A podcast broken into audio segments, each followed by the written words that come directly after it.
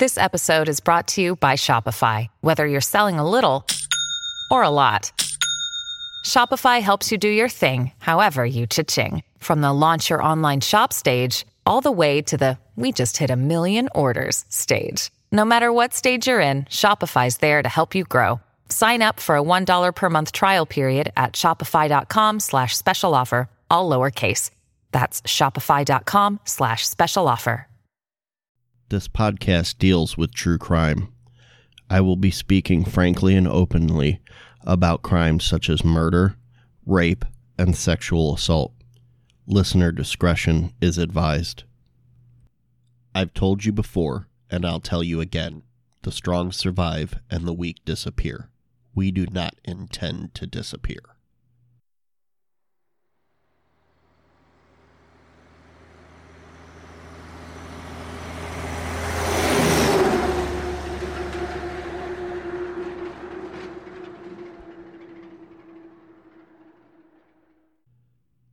There's an old saying that says that absolute power corrupts absolutely. But is it the actual power or trying to hold on to it that is what truly corrupts? What if your power comes from looking out for the little guy? And with that power, you were able to bring a country to bear by affecting its economy. Would you think that that might make you some pretty powerful enemies? Then what would you do to keep said enemies at bay? There's another famous saying that says that the enemy of my enemy is my friend. Well, what if that quote unquote friend is organized crime? Would you get in league with criminals to protect yourself from world leaders? As we all know, friendship with organized crime comes with expectations.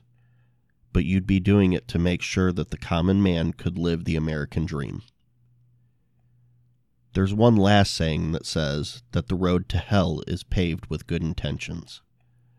For one man, these sayings never rang truer. He spent his career working for the rights of American workers, made powerful enemies, got in bed with the mafia, then in one day in 1975 he disappeared, never to be seen again. Tonight, on the True Crime Truckers podcast, I bring you the disappearance of Jimmy Hoffa.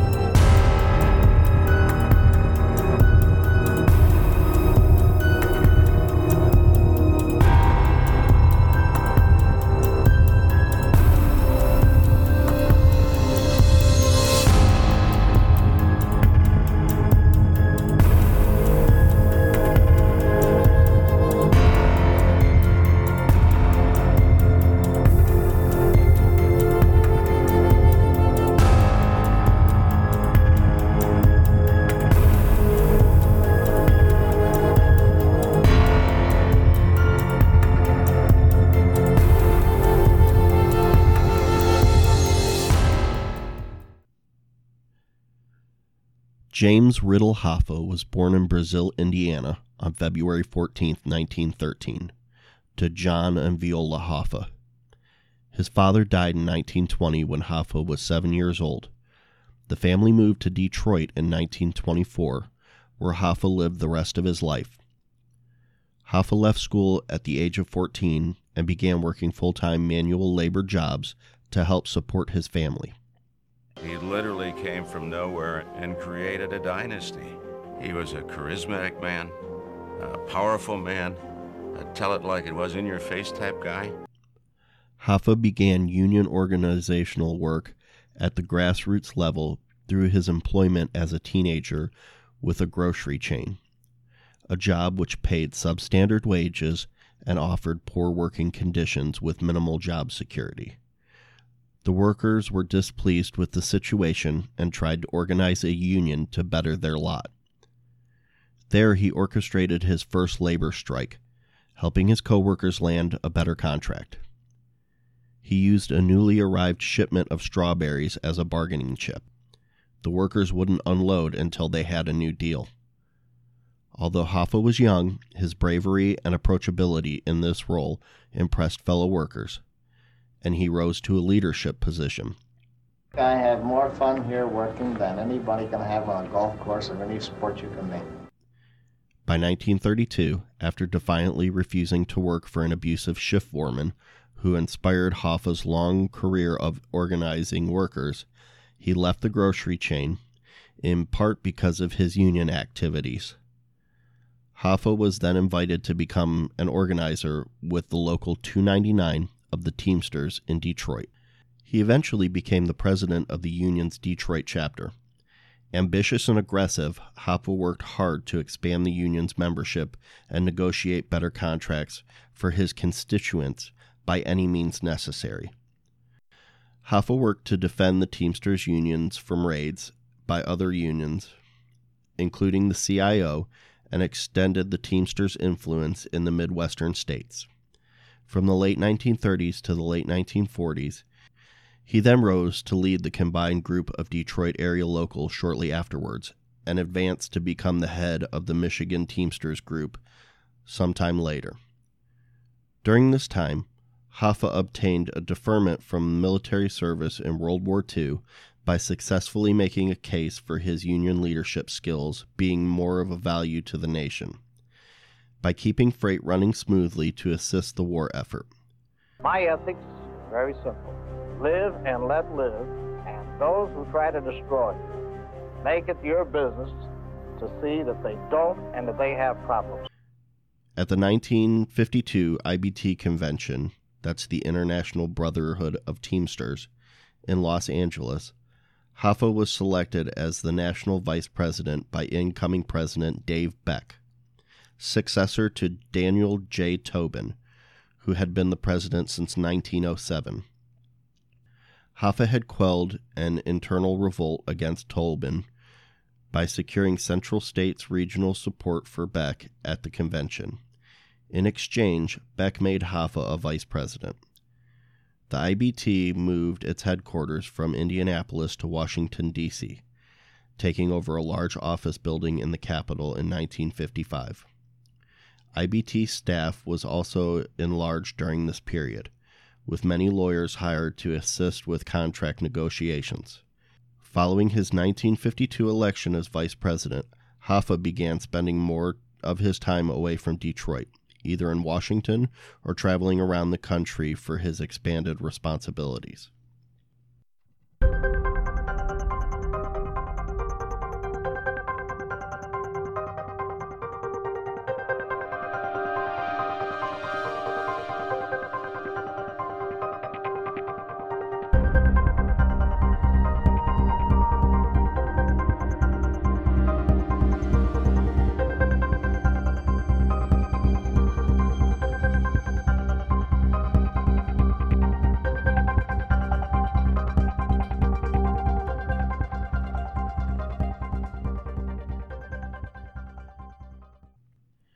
Hoffa took over the presidency of Teamsters in 1957 at the convention in Miami Beach, Florida.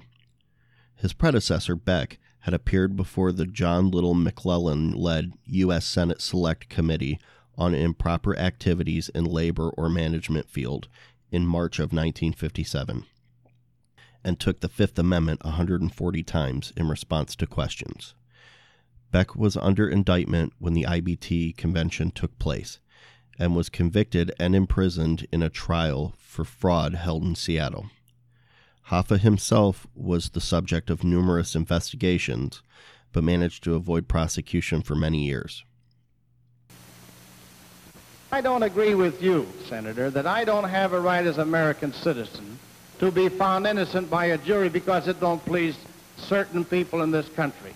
I have a perfect right to be found innocent, I hope, as an American citizen in this country, and I shouldn't be criticized, in my opinion, for doing whatever was necessary during the course of that trial to be able to prove that I was not guilty, even though certain individuals on this committee, one individual, did his utmost to convict me of something that the jury found me innocent of. In connection with that, Mr. Hoffa, where did you get the money that you paid to Mr. Cheasty? Excuse me, please. May I talk to my counsel, please?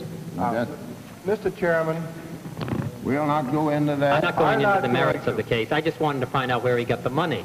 He paid him some uh, money for a legal fee or for whatever reason he paid him. I'd like to find out where he got the money. We couldn't find it in any of the books or records. Mr. Chairman, I don't think this witness has to sit here and hear Well, I, that's verdicts of guilty pronounced upon him by a legislative committee when a court has fully tried this case and a jury acquitted him. I don't think it's proper to retry that case here. I object to this line of inquiry. One moment. Object to the last question propounded.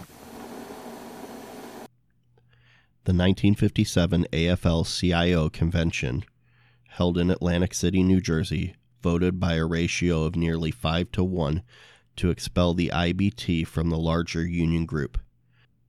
President George Meany gave an emotional speech advocating the removal of the IBT and stating that he could only agree to further affiliation of the Teamsters if they would dismiss Hoffa as their president. Meany demanded a response from Hoffa, who replied through the press, quote, We'll see. At the time, IBT was bringing over $750,000 annually to the AFL CIO.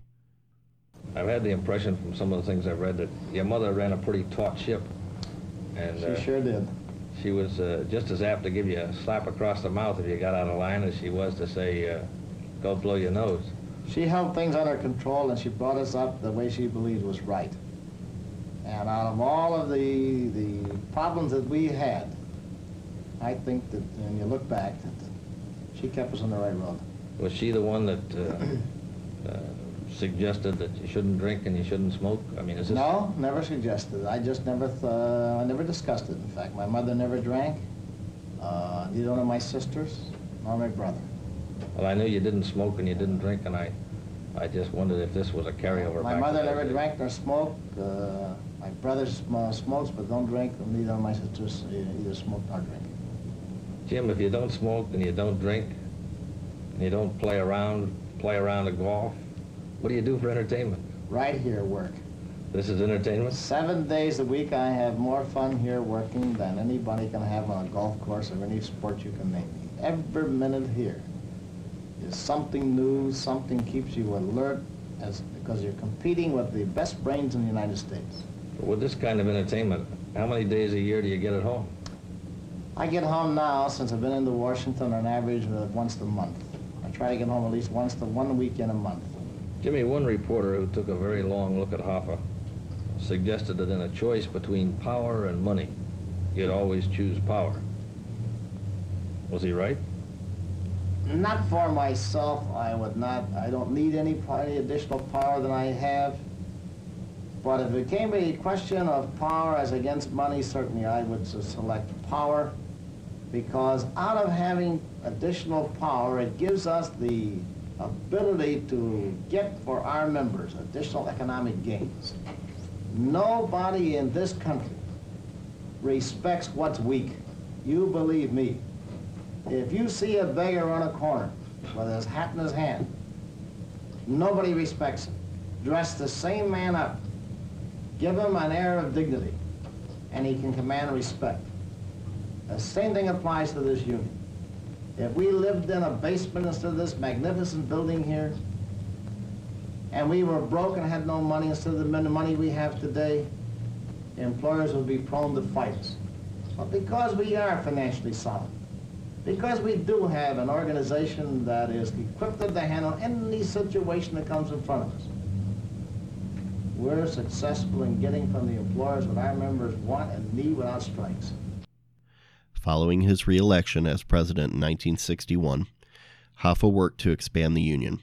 In 1964, he succeeded in bringing virtually all the over the road truck drivers in North America under a single national master freight agreement, in what may have been the biggest achievement in a lifetime of union activity. At the 1957 convention held in Miami Beach, Florida, James Riddle Hoffa was elected general president of the International Brotherhood of Teamsters. Life changed dramatically for the Teamsters when he came in. For instance, um, we had no dignity. Uh, We had no pensions, we have no health and welfare fund. And most of all, we were split in all different veins because we didn't have a master freight agreement. In 1964, Hoffa negotiated the first national master freight agreement, and overnight, 400,000 members employed by 16,000 trucking companies joined the middle class. When that went into effect, we started getting substantial raises of 25 cents, 40 cents, 50 cents. These were unheard of in the past. These were the glory years for the Teamsters. We really came up, and we, I believe at that time our membership uh, expanded to over 2 million people under Jimmy. This agreement was Hoffa's crowning achievement and would set the standard for collective bargaining all over the country. Hoffa then tried to bring the airline workers and other transport employees into the union, with limited success. Both the FBI and the U.S. Attorney General Robert F. Kennedy kept a close eye on Hoffa, believing that he advanced himself and his union with assistance from organized crime. Kennedy pursued the strongest attack on organized crime that the country had ever seen and carried on with the so called, quote, Get Hoffa squad of prosecutors and investigators. I am not controlled by him, but by the same token, I do not intend to go around and abuse the provisions of the Constitution of the International Union, of which you accuse Mr. Beck of doing by having dictatorial powers. Now, I want to be able to follow the Constitution in due time. You can This situation will be cleared up. If you recall, I took office almost uh, just about February 1. I went through a long trial in New York, which tied me up. I had to question the monitors, which tied me up.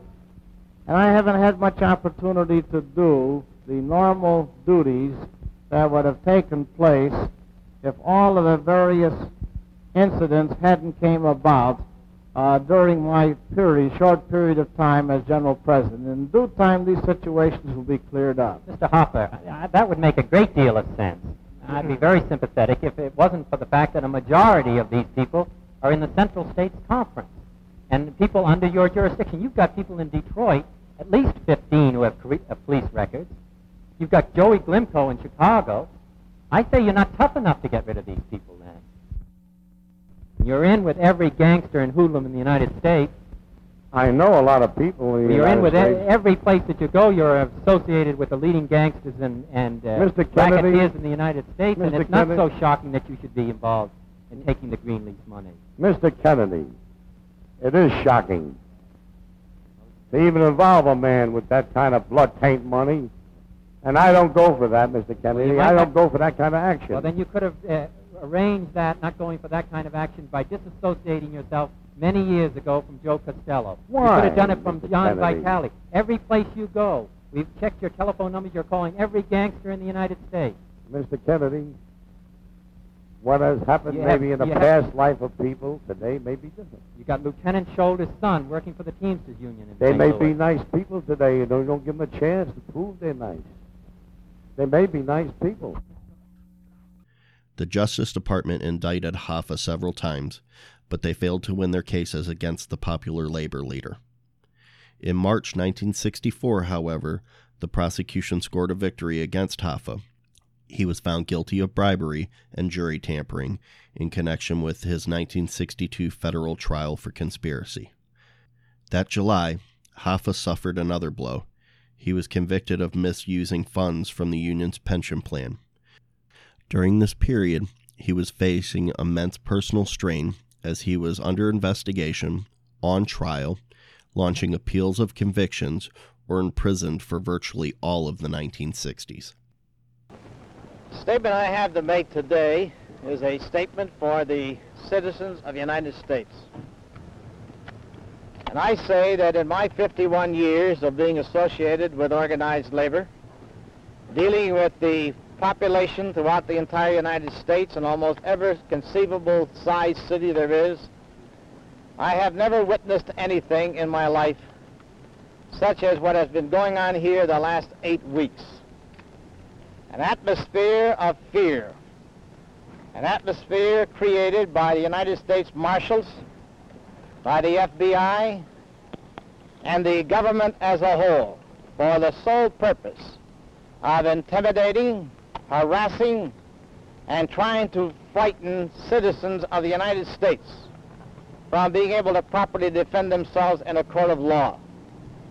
I hope that all of the citizens of the United States will take heed that in the city of Chattanooga, Tennessee, you are witnessing the destruction of the court as we know it, guaranteed by the Constitution of the United States and the Congress of the United States. I have been sentenced. I will appeal. I am not guilty. And I say to the millions of members of organized labor, have heed, because those who fight for you and fight to win will find that out of this conviction, the zeal of Attorney General Robert Kennedy will be to destroy you unless you give in. And I urge you not to give in and to fight in true tradition of organized labor and not be frightened because somebody believes that they are superior to the Constitution of the United States.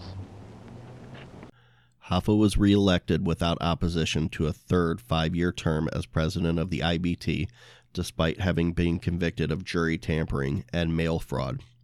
In court verdicts that were stayed pending review on appeal, delegates in Miami Beach also elected Frank Fitzsimmons as the vice president to become president, quote, if Hoffa has to serve jail time, unquote. Hoffa spent three years appealing his convictions, but the efforts proved fruitless. He began serving a possible 13 year prison sentence in 1967. Just before he entered prison, Hoffa appointed Frank Fitzsimmons as acting Teamsters president. Fitzsimmons was a Hoffa loyalist, fellow Detroit resident, and a longtime member of Teamsters Local 299, who owed his own high position in large part to Hoffa's influence. Despite this, Fitzsimmons soon distanced himself from Hoffa's influence and control after 1967 to Hoffa's displeasure. Fitzsimmons also decentralized power somewhat within the IBT's administration structure, foregoing much of the control Hoffa took advantage of as union president. Imprisoned Teamster President Jimmy Hoffa has made his second bid for parole after serving four years of a 13-year sentence for mail fraud and jury tampering. David Shoemaker was on hand this afternoon when the parole board announced its decision in Washington.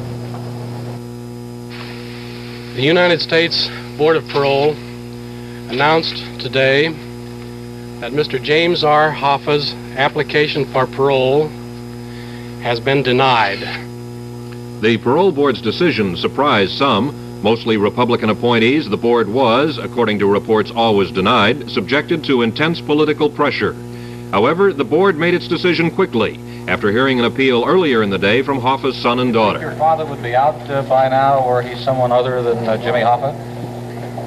Well, that's a very difficult question. Uh, all I know is today that we were here on the merits. We reviewed the case and the, the facts that he has been a model prisoner. Uh, he has uh, uh, done, has been at Lewisburg for over four years now, and we have put all of the the factual matters before the board, and we have expressed our great need and great desire that he be reunited with his family in the very near future. I expressed the family's viewpoints and our very serious concern for my mother. The doctor has said that she could die any moment, and she is in very, very serious condition. She is under constant care, and she loves my father very much, and when you separated them, this was a very, very big blow to her health problem. But Hoffa must spend at least another 14 months here at the federal penitentiary at Lewisburg, Pennsylvania.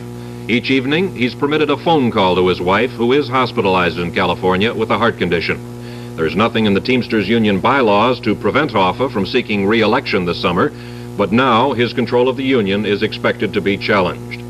The Nixon administration carefully kept hands off the case, and a source close to the parole board says that the little maneuvering there was came as much from Hoffa's enemies as from his friends.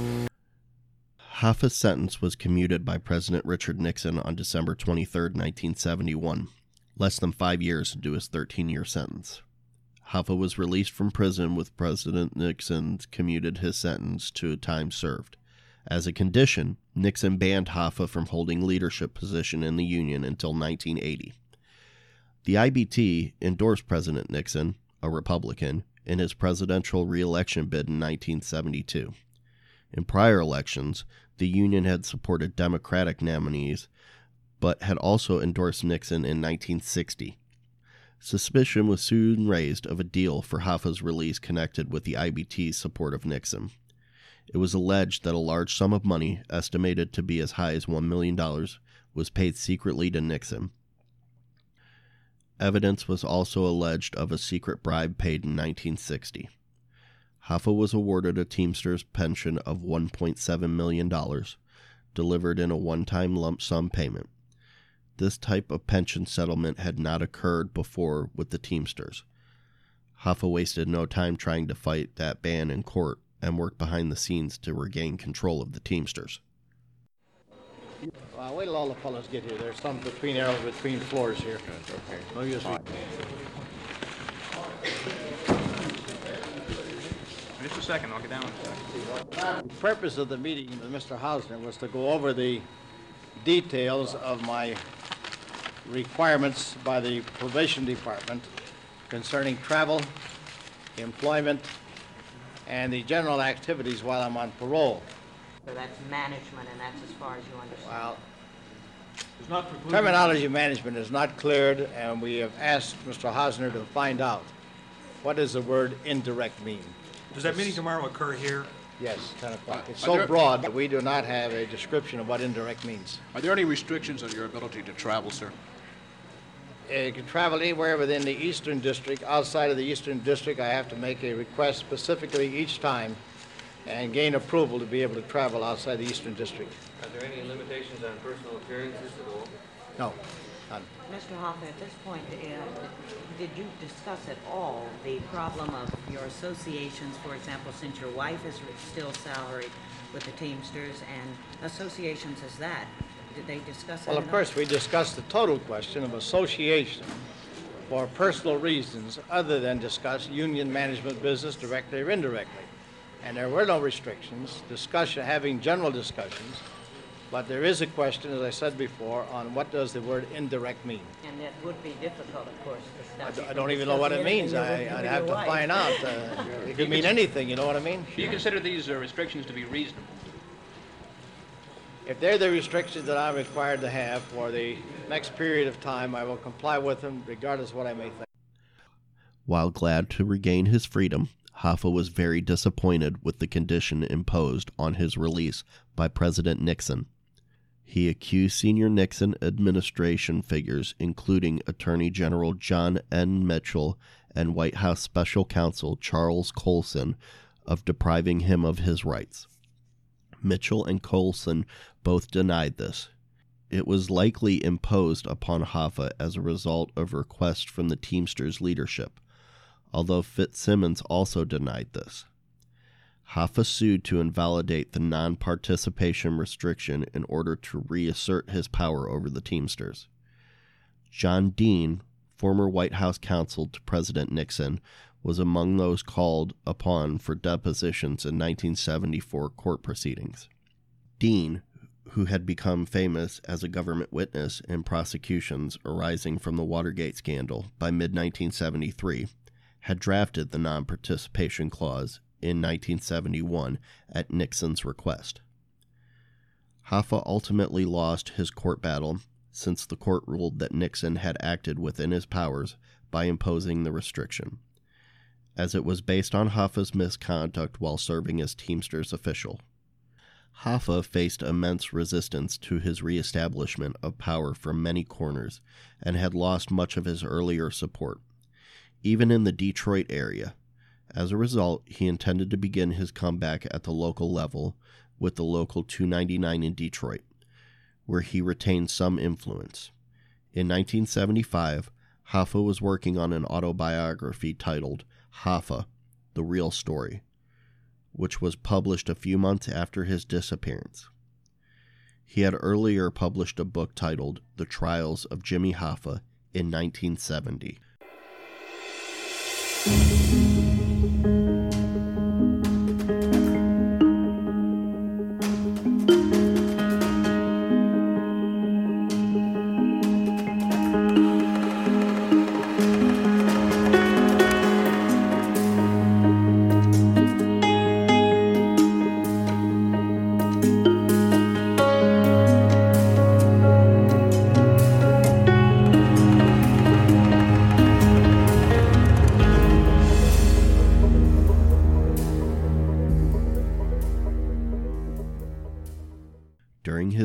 His career, Hoffa had made more than his fair share of enemies.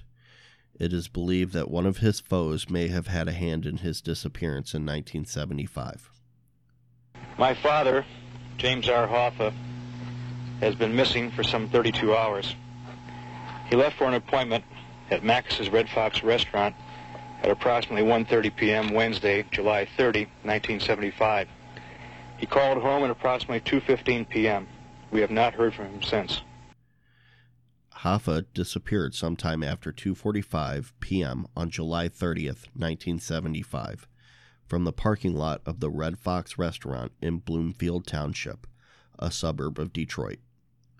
He had told others he was going there to meet with two mafia leaders, Anthony Giacalone and Anthony Provenzano. The get together was supposed to be about settling a feud.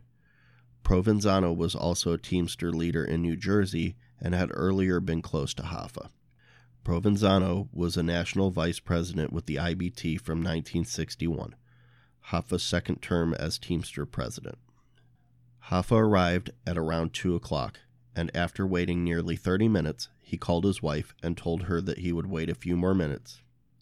A truck driver claimed to have recognized Hoffa in the back seat of a car that almost hit his truck as it left the restaurant parking lot.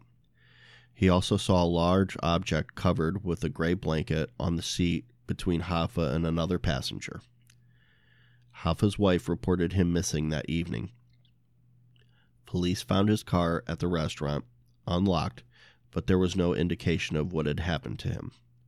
At the present time, we have no information as to the present whereabouts of Mr. Hoffa. We have no information that he is living or dead. I think uh, as a, with the passage of time, I think it's quite conceivable that there is a little feeling that uh, maybe there's uh, a possibility that he may not resurface again. Years of extensive investigation involving numerous law enforcement agencies, including the FBI, gave no definite conclusion. Giacalone and Provenzano, who denied having a scheduled meeting with Hoffa, were found not to have been near the restaurant that afternoon. Hoffa was declared legally dead on July 30, 1982, and the case continues to be the subject of rumor and speculation. Since 1975, the disappearance of Jimmy Hoffa has been the subject of countless theories. Some say he was done in by organized crime or even federal agents. In 1989, Kenneth Walton the head of the FBI Detroit's office told the Detroit News that he knew what had happened to Hoffa. Quote, I'm comfortable I know who did it, but it's never going to be prosecuted because we would have to divulge informants' confidential sources. Unquote. In 2001, the FBI matched DNA from Hoffa's hair taken from a brush with a strand of hair found in a 1975 Mercury Marquis driven by longtime friend Charles Chucky O'Brien. Police and Hoffa's family had long believed O'Brien played a role in Hoffa's disappearance. O'Brien, however, had previously denied ever being involved in Hoffa's disappearance or that Hoffa had ever been a passenger in his car. Giant Stadium, where Hoffa was rumored to be buried, was scanned with ground penetrating radar to see if any disturbances were present that would indicate a human body had been buried there. They found no trace of any human remains.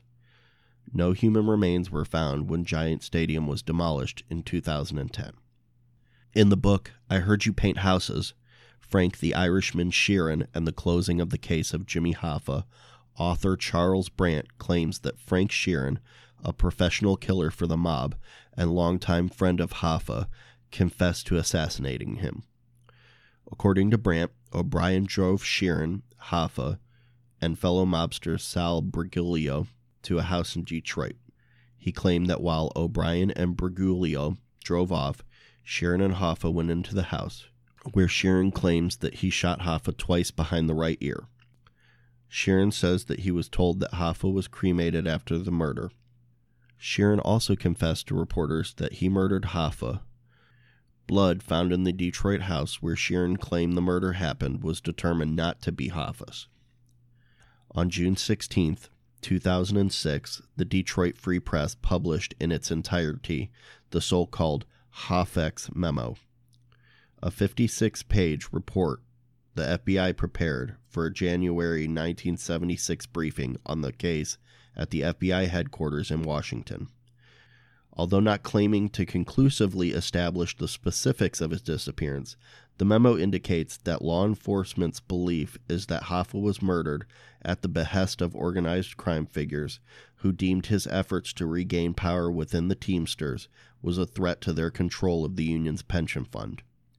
The FBI had called the report the definitive account of what agents believe happened to Hoffa. In the book The Iceman Confessions of a Mafia Contract Killer, Richard Kuklinski claimed to know the fate of Hoffa. His body was placed in a 50 gallon drum and set on fire for a half hour or so. Then the drum was welded shut and buried in a junkyard. Later, according to Kuklinski, an accomplice started to talk to federal authorities, and there was a fear that he would use the information to try to get out of trouble. The drum was dug up, placed in the trunk of a car, and compacted into a 4 by 2 foot rectangular cuboid. It was sold along with hundreds of other compacted cars as a scrap metal. It was shipped off to Japan to be used in making new cars. Hoffa? Yeah. I don't know anything about Hoffa. Jimmy Hoffa. Or the scuttlebutt, let's say, let's put it that way. Scuttlebutt, he's in a Japanese car. Supposedly he was picked up, put in a drum, put in the trunk of a car, put in a crusher with other cars, crushed, and shipped overseas. That's what I heard. Don't know. I think the last time I asked you that, you thought he was a uh, Toyota. Could be a Toyota. Some little Japanese car. In 2012, Roseville, Michigan police took samples from the ground under a suburban Detroit driveway after a person reported witnessing the burial of a body at the time of Hoffa's 1975 disappearance. Tests by Michigan State University anthropologists found no signs of human remains. Hey, Glenda, wild day here in Roseville, and the drama is already over. The drilling began this morning here at that shed right behind me here at Florida, and Kelly engineers from the Michigan Department of Environmental Quality drilling through the concrete. Tubes were brought through the ground into the soil. They went down about six and a half feet. Two samples were taken, and Roseville's police chief says there was nothing exceptionally visible except a lot of dirt, no visible sign of human remains. This all started because because of a tipster who came forward to say he saw a body buried here under the driveway here at this home at Florida and Kelly. He believes it could be legendary Teamsters boss Jimmy Hoffa because he witnessed the burial on the day of or day after Hoffa's disappearance back in 1975. Police believe the tipster is credible that at the very least he saw something, but they doubt it's Hoffa's remains here, even if there are remains found. In January 2013, reputed gangster Tony Zerilli implied that Hoffa was originally buried in a shallow grave with the plan that his remains would later be moved to a second location. Zerilli contends that these plans were abandoned and Hoffa remains in a field in northern Oakland County, not far from the residence where he was last seen. Zerilli denied any responsibility for or association with Hoffa's disappearance. On June 17, 2013, the Zerilli information led to a property in Oakland Township in northern Oakland County owned by Detroit mob boss Jack Tocco. After three days, the FBI called off the dig. No human remains were found, and the case remains open. We'll take a look over here. You can see they are still working right here on Buell Road at Adams. The FBI has been out here since about 8 o'clock this morning. They're using a backhoe, shovels, and some other high-tech equipment. They're searching an area that's about 10 by 20 feet. They are hoping to find the remains of Jimmy Hoffa out here. Now, the former Teamsters president, as you know, vanished back in 1975 after heading to a meeting with some mafia members in Bloomfield Township. This land here used to belong to suspected Detroit crime boss Jack Tocco. A tip from an alleged mob leader, Anthony Zerilli, led them to this site. He is selling a manuscript and in that manuscript, he says Hoffa was killed here at this property. Zerilli alleges Hoffa was buried underneath a cement slab in an old barn. That barn is no longer standing, but that's what you can see. That's the site where the barn was. That's where they're looking right over there. Now, the search is going to go at least until dark tonight, and of course, they're going to resume again tomorrow. At last check, they had not found what they were hoping to find, um, but everybody out here is hoping, of course, to finally bring some closure to the Hoffa family. Reporting live in Oakland Township, I'm Heather Catallo, 7 Action News.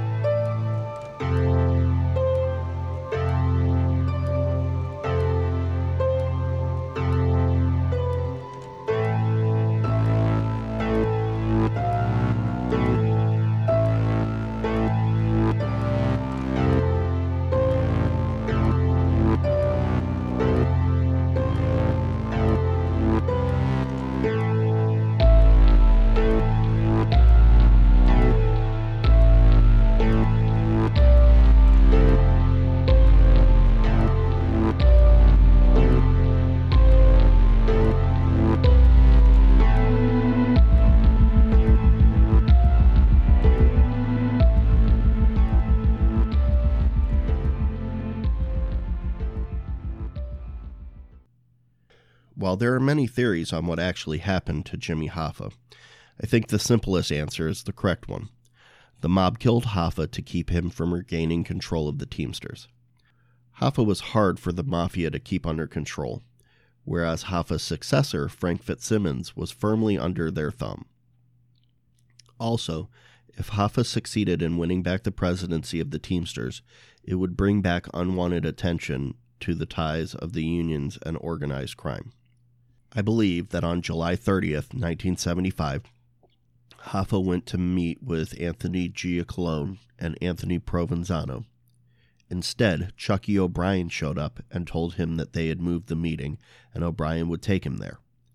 Hoffa got in O'Brien's car and they drove to another location. There, I believe that Frank, the Irishman Sheeran, was waiting. More than likely, he did in fact shoot Hoffa twice in the back of the head. As far as what happened to Hoffa's remains, I believe he was either cremated and his bones smashed into pieces, or he was dissolved in a vat of acid. Either way, I don't believe that there is a body left to be uncovered. And so, for now, it seems like a mystery which will never be solved. You can contact me at truecrimetruckerspodcast at gmail.com or join the Facebook group at True Crime Truckers Podcast. You can now also follow me on Instagram at michael.pritt81. Thanks for listening. I will return in two weeks with another case to present. Until then, stay safe.